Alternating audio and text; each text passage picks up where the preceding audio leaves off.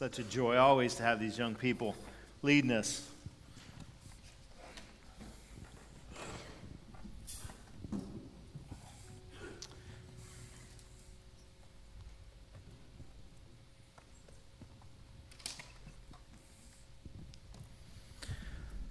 want to uh, to share with you these beautiful. Uh, just to point out, really nice share. You've seen them probably, or took note of these uh, these beautiful flowers that we uh, that we have here, and um, these were part of what was just a, a, line of flowers that were here yesterday for uh, for Sandra Bear's celebration of life, her homecoming service that, that we called it. I, I shared with you last week, um, and so if you weren't here, you may not have heard, but, but Sandra Bear, who's not only been a part of the church family, but most specifically was part of our worship family here at this service, uh, went home to be with the Lord a little over a week ago now. We had her, her service yesterday, and, and we kept one beautiful arrangement. The others went to, to, to be given and, to, and, taken to nursing homes and things. But, but I just was looking at it and I just thought, you know, it really brightens the room. It adds some,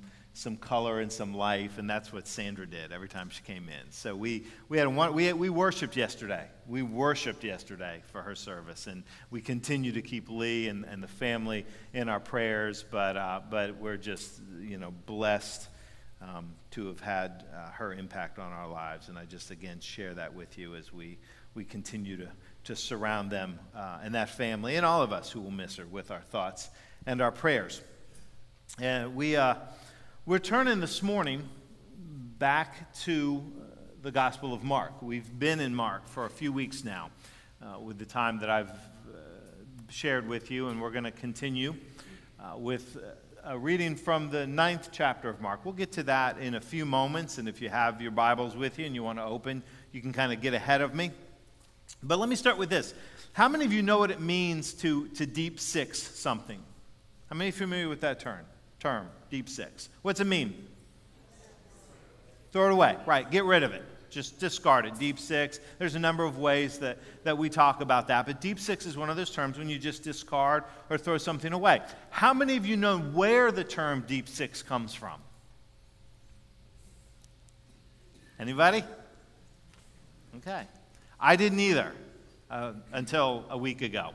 Um, it's a nautical term, uh, and it refers to it speaks to the way that they would often, or that a linesman would measure depth.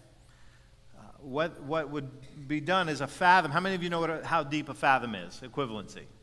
Six feet. A fathom is six feet, right. So, what the linesman would do in, in various places when they wanted to measure depth is they would drop what they call a sounding line into the water. And the sounding line was marked at various depths at two fathom, three fathom, uh, 5 fathom, 7, 10, 13, 15, 17, and 20.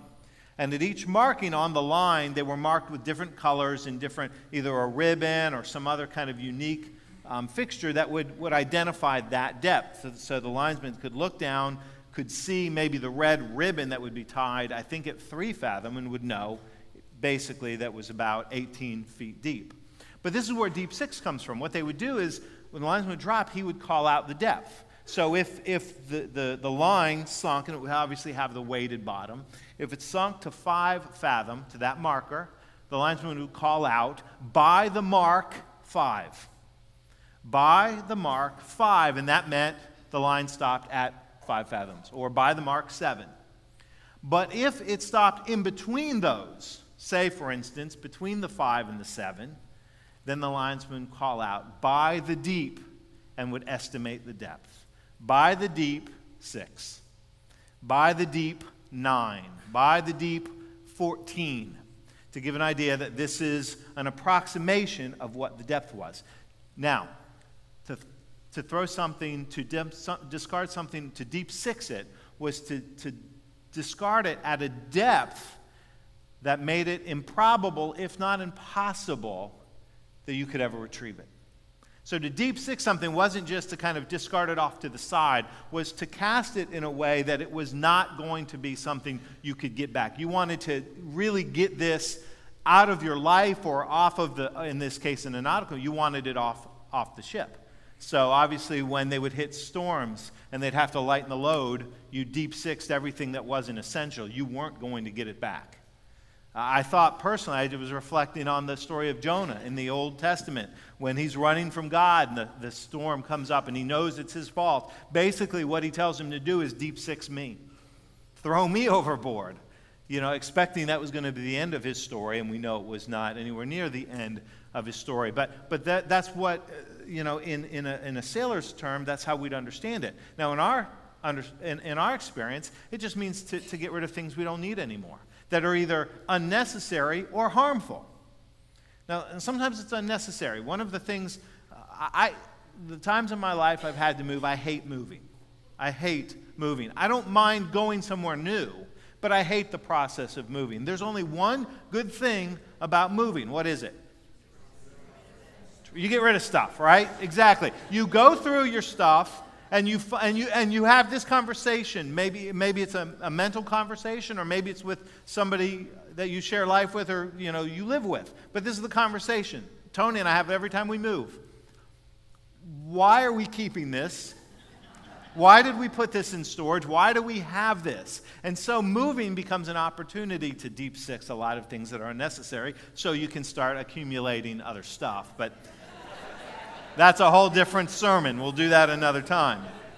So you, that, that is discarding things that are not necessary. Nothing wrong. They just, they, they're just not necessary anymore. Sometimes, though, we deep six things because they're harmful to us or to others. When Ryan was born, our firstborn, not really so much when he was born, but when he started crawling, when he started moving around, we needed to deep six some things. We needed to get rid of small things that, that really maybe we kept and had a purpose at one point, but were now dangerous because a small child, as you all know, doesn't know better, and he or she puts something in their mouth. You discard or you deep six things that become potential tipping hazards, or you at least solidify. Sometimes you just get rid of them if there's a risk that a kid could pull them down. I mean, there are things that we do to make our environments um, safe for others because they can have consequences if you don't. I, I remember once when Cassidy was just crawling uh, her mom made a terrible mistake. Um, she did. She left me alone with said child. and uh, I left an iron on the counter that had been used recently. And Cassie got a hold of the cord and pulled it down. By God's grace, it just, just grazed her cheek. It, it left a little red mark. It didn't do any permanent damage. It's just enough so I couldn't hide the evidence. and, uh, and Tony knew it happened and has reminded me about it on a regular basis ever since that day because it's, it's dangerous. And, and, so, and, and we do that in our own lives. We're starting now in October, so some of our, our northern friends are starting to come back. In November, we'll have a wave of our northern friends will come back. This is the number one reason people tell me why they move south in the winter, because they want a deep six, the snow shovel. You know, they, they're done with it. And some of you are nodding your head. I've always lived in Florida or in the South, so I don't, I don't know the joy of snuffling, snuffling, snuffling snow. I don't know the joy of snuffling snow uh, or shoveling it. But anyway, you get the point. You get the point. There are things that we discard. That's, that's the, the lead in for what Jesus is, what we're going to talk about this morning. And, and, and part of what Jesus says to us as we examine our lives and our faith and our relationships with God and with each other. So let's, let's go to Mark uh, chapter 9, pick it up at verse 38.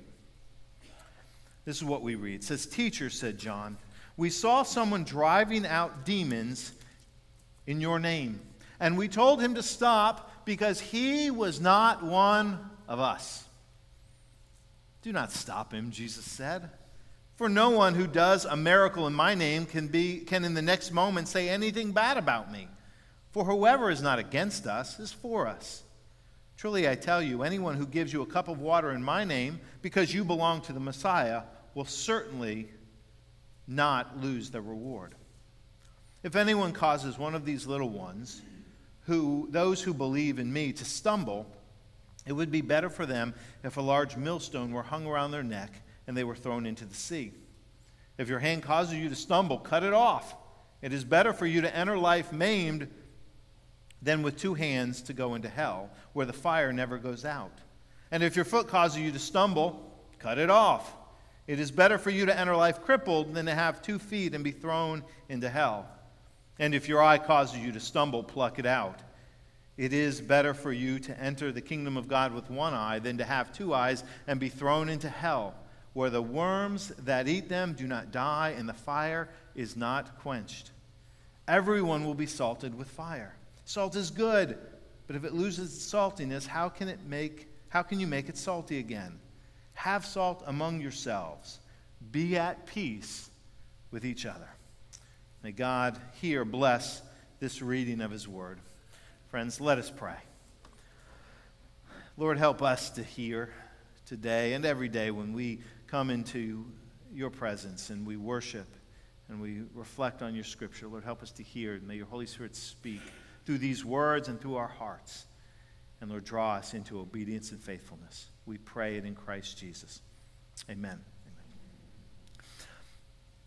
So I want to start with that middle that middle portion of the, of, of the scripture, around 43, verse 43, where we pick up, as we, as we reflect upon this, this image of deep sixing things from our lives. Because Jesus says something that on its surface is um, crazy. I mean, it, uh, we got to approach the scripture honestly. This is nuts, what Jesus says.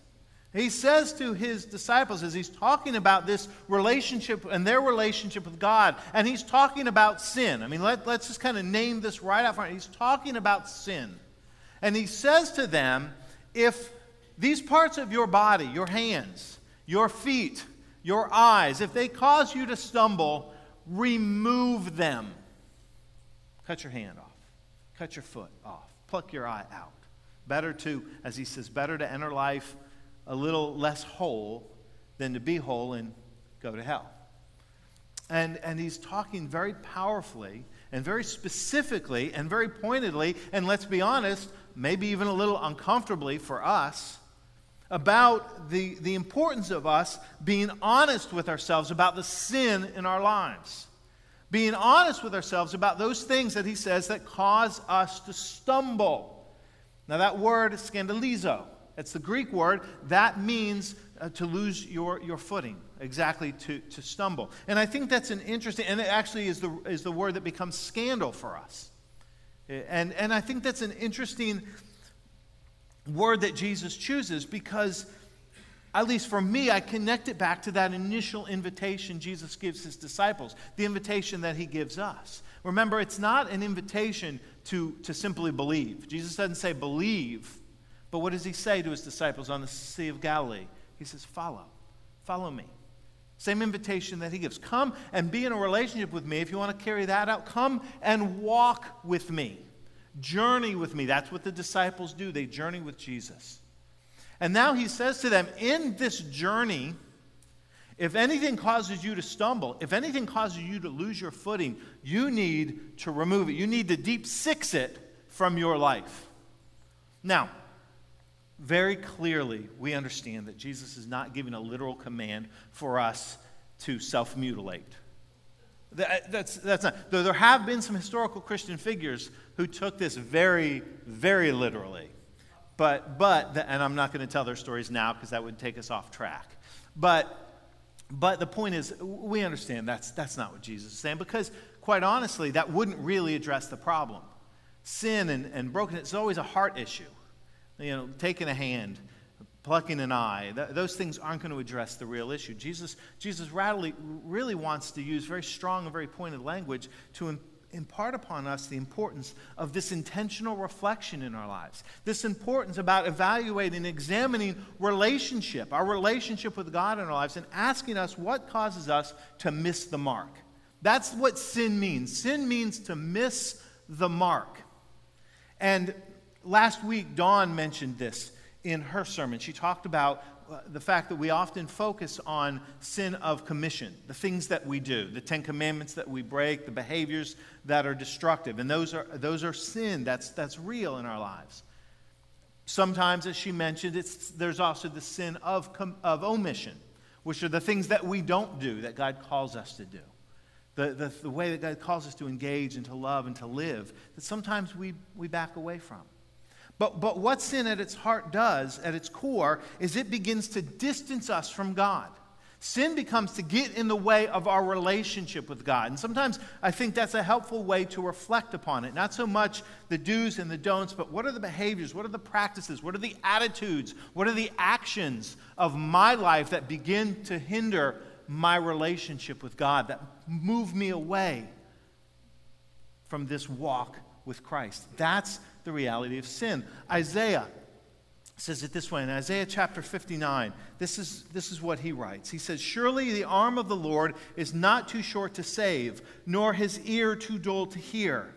But your iniquities, your sin, have separated you from your God.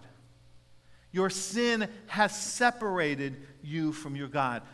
Jesus desperately wants his disciples, those walking with him, to think about their journey and to examine those things in their lives that are causing them to stumble. The choices they make. Sometimes we stumble and it's subtle, sometimes we hit a brick wall.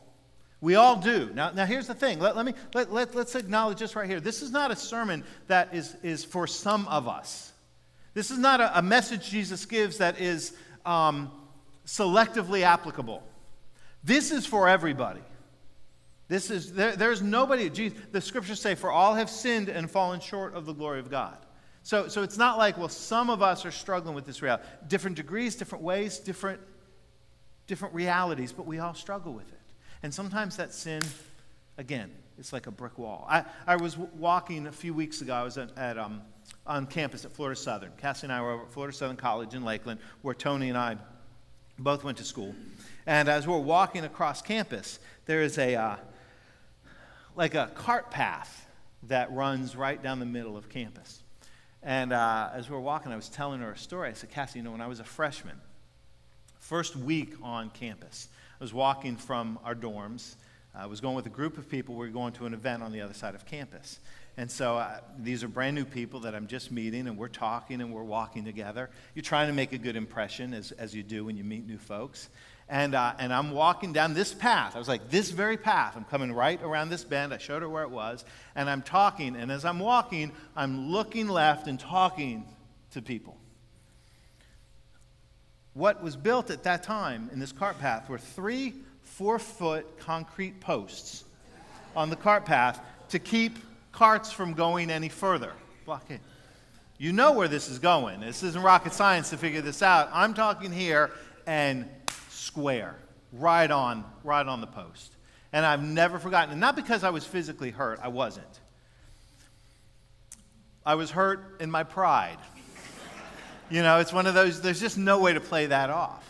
But the point is, in our journeys, in our walks, sometimes, sometimes our behaviors, our sin hits us that way. I mean, it just stops us dead in our tracks. Sometimes it's a stumble. But the reality is, Jesus wants us to pay close attention and not to treat it lightly. And that's the point. Don't, don't treat it lightly. The choices we make have impact on our relationships. Your, every relationship you have is impacted by the choices you make. Your relationship with God is no different. And we need to be intentionally reflective about that, honest with each other about that. We have an easy time finding sin in other people. Uh, you and I, we all, we can point it out in people we know. I can tell you the sin of others. But it's not always so comfortable for me to see it in myself. That's what Jesus wants because it allows us to correct behavior, to change behavior. Carol Kent is a, is a Christian writer and speaker. She tells a story of a conversation she had with her young son Jason one day in the kitchen of their home. Uh, Carol was there making breakfast, and she was wearing sweatpants and sweatshirt. She had no makeup on. She was wearing fuzzy slippers. And um, her son looked at her and said, Mom, you look so beautiful today. And she said, she was taken aback. She said, because most days, as a speaker and, and writer, she would be in the kitchen dressed very nicely, professionally, with her makeup done, her hair done, uh, you know, nice shoes. She looked, you know, she looked uh, made up and ready to go into the public sphere, if you will. And that's what she was normally wearing. She wasn't wearing any of that today, so she was a little interested in her son's comment. And he said, she said, Jason, why, why, do you, why do you say that? And he said, well, because when you're wearing those other things, when you're dressed up like that, however he said it, when you're dressed up, I know you're going somewhere else. But when you look like that, I know you're all mine. and she said she, she thought about that and she said, I realized that my behaviors, as good as they were, there's nothing wrong with what she was doing, but the choices I was making was creating some distance in the relationships that mattered most. She said it was, it was a powerful moment of self reflection in, in where she was prioritizing and willing to see the impact of her choices. Well, we know that in our human relations, but it's true our relationships. It's true with our relationship with God. Every decision we make, and we make countless decisions from the moment we wake up to the moment we go to sleep, moves us in directions, sometimes closer, sometimes further from God. There's a, there's a place called Dante's Peak um, in Death Valley, um, Arizona, right? Death Valley, Arizona, am I right there? Okay, never mind. Death Valley. Um, I've not been there, if it's not obvious. But um, has anybody been to Dante's Peak? Oh, you have? Ah, darn, I can't make up stuff now. Um, you forgot? Okay. Uh, from what I've read, I mean, let me be transparent. From what I've read, from Dante's Peak, you can look and see two things, two, you can look in two directions. And in one direction, you would see uh, Mount Whitney. Mount Whitney is the highest peak on the continual 48 states. It's 14,500 feet, not, not higher than, than Alaska, but in the continual 48 states, it's the highest peak. But from Dante's Peak, you can also look in the other direction, and you can see the lowest point in the continual 48 United States, which is the Badwater Basin, which is almost 300 feet below sea level. So from that one peak, if you're standing there, you can see the highest and you can see the lowest, which means from that spot, whatever step you take is going to move you in one of those two directions. You're either going to move toward the lowest point or toward the highest. And I thought about the impact of that realization, knowing you're in a place that whatever step you take moves you in one of those two extremes. I think in, in our lives, in our, in our faith, everything that we do has the opportunity to move us closer and deeper to Christ in our walk with God or further away. Jesus very intentionally wants us examining those behaviors, those practices in our lives, and saying, Lord, what are those things that you need me to deep six? Because their behaviors, it's interesting that he uses your hands, the things you do, your feet, the places you go, your eyes, the things you fixate and choose to see, to challenge us to reflect upon the sin in our lives, the behaviors that we willingly engage in, and be willing to do some, some modification and some changes, to remove things, throw them far enough they can't be retrieved from our behaviors and practices in order to move deeper into faith.